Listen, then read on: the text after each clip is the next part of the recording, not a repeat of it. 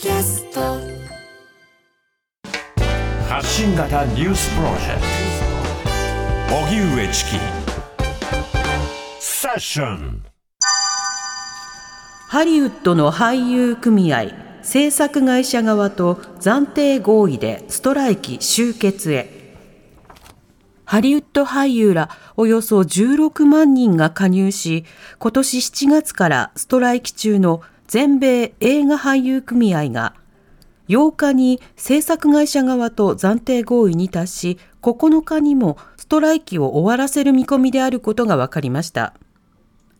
暫定合意には AI 人工知能の規制や動画配信サービスに関する追加報酬など俳優の不利益を軽減するための施策が盛り込まれるものとみられますが詳細は分かっていません。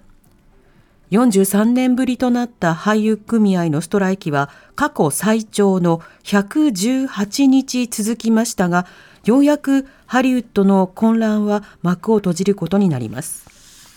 一方、複数のメディアは、動画配信大手ネットフリックスが先月に続いて利用料の値上げを実施する方針を伝えていて待遇改善を講じた制作側が今後価格転嫁を行うかが注目されています。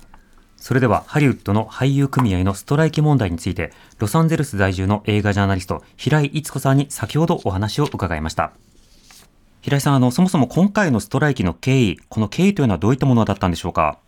えー、今年7月にあの AMPTP という大手スタジオと配信会社からなる組織とサグアフトラという俳優組合の間の契約更新が行われていたんですけれど、はい、時代とともに業界慣習やテクノロジーがやっぱり変化していくので、その中で合意に至らず、ストライキが行使されました、うん、でこの契約というのは3年ごとに公開しているものです。はい。今回、とりわけその合意に至らなかった契約内容というのはどんな点なんですか？それはあのよ報道にもあるとは思うんですけれど、一番大きかったのが、えー、配信作品が増えたことで追加報酬みたいなもの二次使用料が払われなかったというのとあと AI がどんどん台頭してきているのでその AI 規制についてこれからどうやって AI を使っていくのかというところがあの焦点だったと思います。うん一つ目の日使用料というのは、それこそ今配信サービスいろんなところでありますけれども、そうしたものの位置づけというものにまずは合意されなかったということなんでしょうか？そうですね。あの通常のビジネスモデルが変わってしまっていて、えー、以前の映画制作やドラマ制作のモデルだと、えー、どんどんあのいろいろな、えー、例えば違う曲ですとか二次使用料あの再放送が行われるために二次使用料が払われそういったあの全体的な額で、えー、報酬を得ていたというシステムがあるんですけれど、うん、配信というのは一度支払われるとそれがすべてになってしまう。ということで、はいあの今回の合意内容、まだ明かされてはいないんですけれど、その配信について、何かこうボーナス的なものが支払われるみたいな、あの内容が入ってるようです。うんなるほどまあ、そうなりますと、あの俳優にとっても、例えば拡散したり紹介したりすることに、まあ、メリットが生じるということになりますか？そうですね、メリットがありますね、また、あのー、交渉担当者が発言していたことですごく印象的だったのが、今回の、あのー、この合意に至るときに、最低報酬額の大幅増、それから年金、健康保険の上限額の引き上げ、うん、そして、まあ、AI ですとかあの、ストリーミング作品のボーナスなどを入れているんですけれど、はい、この、あのー、新契約というのは、すべての組合員、これはあの俳優組合にはあのスター、すごく大きなスターから、えー、例えばエキストラをやってらっしゃる方々まで、あらゆる方、16万人ぐらいいらっしゃるので、す、うん、べ、ての組合員が持続可能なキャリアを築くことができるようになる契約を結んだというふうに述べているのが印象的でした。うんまたあの AI についての、まあ、ルール作り、こちらはどういった論点だったんでしょうか？実はですね、これはまだ明かされていないんですね。というのは、今日のストというのは、今、本当に11月9日の12時に一応、暫定合意で終わったんですけれど、はい、これからあの今週金曜日に、サグアフトラの全国の会員が、えー、この合意内容について、これに納得するかどうかの、えー、投票が行われ、それで合意が全会員の合意が得られたときに明かされるとされているんですね。なので、まだちょっとあの詳しい内容については明かされてないです。うんもともと AI については、まあ、あの、役者の方々の演技というものが勝手に学習素材に使われたり、まあ、そのことなどによって役者の方が仕事を奪われるなどの、まあ、リスクも指摘されてましたが、やはりこの点については、あの、アメリカ、ハリウッドなどでも大きな論点になっていたんでしょうか？論点にはなっていましたね。ただ、この先、AI というのを完全に規制するというのは、これから3年間、この契約はあの履行されるんですけれど、その間に今後、さらに AI は進化していくと思うので、AI を排除するような契約ではないんじゃないかなと、私は個人的に思ってます。うんとなると、まあ、どういった動員になるのか、それでもまあ還元の策がどうなるのか、まあ、それはあのこの後どう開示されるのか見ていきたいと思います。で今回の動きについて、制作会社側の反応というのはいかがでしょうか？制作会社の反応、まだあまり出ていないんですけれど、はい、まあ、これだけ長くストライキが続いたので、えー、本当に大手のスタジオのトップの CEO たちが全員参加して、例えばネットフリックス、ディズニー、ユニバーサル、ワーナーブラザーズ、全員あの全て CEO が参加してたようです。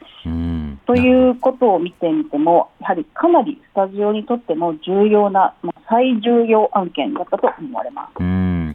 あの、一映画ファンとしても、あの、次回作であるとか新作として期待されている作品が、まあ、あの、撮影延期、あるいは公開延期というものが続きまして、あの、映画広報などにね、いろいろな役者の方が出ないということも続きましたが、あの、ストライキがハリウッドに与えた影響というのはこの間いかがでしょうか？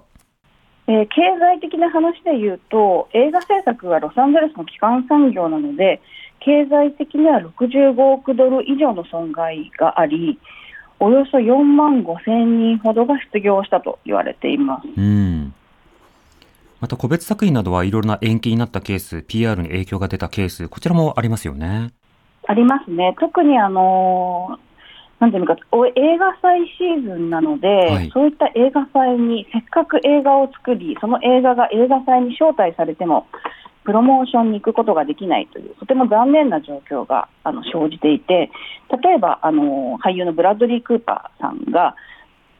自身が監督したマエストロという作品をベネチア映画祭に出展したのですが、うん、彼は俳優でもありますが、監督なので、実はあの監督としては出席はできたんですね。はい、ただ、あのー、同じく俳優仲間がみんな戦っているときに自分だけ映画のプロモーションをするわけにはいかないということで、えー、欠席をされていました。それで、えー、まだ彼自身自分の監督作のプロモーションは一切されていないと思います。うん一方でこうしたストライキ、労働者の権利を拡充する上ではとても重要な手段ですが、あの、アメリカメディアやそれから映画ファンなどの反応というのは、平井さんから見てどういったものでしたか？そうですね。あの基本的には皆さん、俳優組合の、えー、言い分などを支持しているように見えました。というのは、やはりあのこれだけ AI が広がってきて、それから配信作品が増えてくると、これだけ問題が生じているというのをかなりあの明確に俳優組合の方々は述べていらっしゃったので、うん、それはあのどんな仕事に就いている人も、やはり自分の権利を自分で戦って取り手に入れるというのはアメリカ人の基本なんだなというふうに思いました。うんなるほど。あとこうした動き、今回のようなその契約内容をめぐるストライキやその議論の内容というのは、日本の映画界に与える影響など含めていかがでしょうか？そうですね。私はちょっとその日本における AI の問題などについてあまり詳しくないのですが、先ほど申し上げたように、あの俳優組合の交渉担当者が、すべての組合員が持続可能なキャリアを築くことができるようになるということを目標に、契約公開を進めていたということで、うん、日本でもあの日本映画制作適正化に認定制度が始まりましたよね。はいあのこういった AI ですとか二次使用料みたいなちょっとあの先に一歩先に進んだ交渉の前にまず日本映画界における健全な労働環境を整えていただいて若い人がこの映画の仕事に就きやすくするようにしていただくことが先決なのではないかなと思います。うん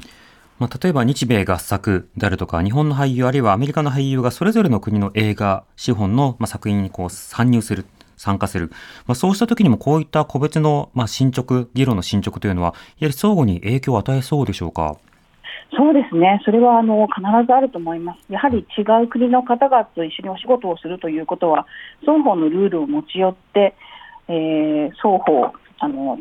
適宜合意に至るということが必要になってくるので、うん、やはりあのこれはあの一つの国で映画を作っているだけでなく違う国の違う文化と違うルールを一緒にやることによってよりよりより良い映画制作ができるようになるんではないのかなという気はします。うんまた、ネットフリックスなど、まあ、プラットフォーマー側が、まあ、こうした俳優の組合の動きに対して、まあ、契約内容を見直していくということになれば、他の国の配信内容や、その配信作品に出ている俳優の扱い、こういったものにも影響は出てきそうでしょうか？基本的にはこのあの俳優組合というのはアメリカの、えー、俳優に関することなんですけれど、うん、例えば日本の日本人の俳優の方でもサグアフトラに入ってらっしゃる方例えばアメリカの作品に出る場合はサグアフトラに入らなくてはいけないので、はい、関係は出てきますね。うんなるほどまた、じゃあ個別のそれ以外の国で交渉する際に、アメリカの場合はこうだったよねというようなことを例に引き合いに出しながら、また交渉を進めるなど、いろいろな発展もありそうなので、まあ、あの、今後、ひとまずは3年の契約ということではありますが、一つの、まあ、議論の参照になりそうですが、そこはいかがでしょうか？えー、先ほども申し上げましたけれど、権利は自分で戦って得るものというような考え方というのは、やはりどの仕事においても必要なのではないかなと思います。うん。わかりました。平井さん、ありがとうございました。はい、ありがとうございました。映画ジャーナリストの平井逸子さんにお話を伺いました。荻上チキ。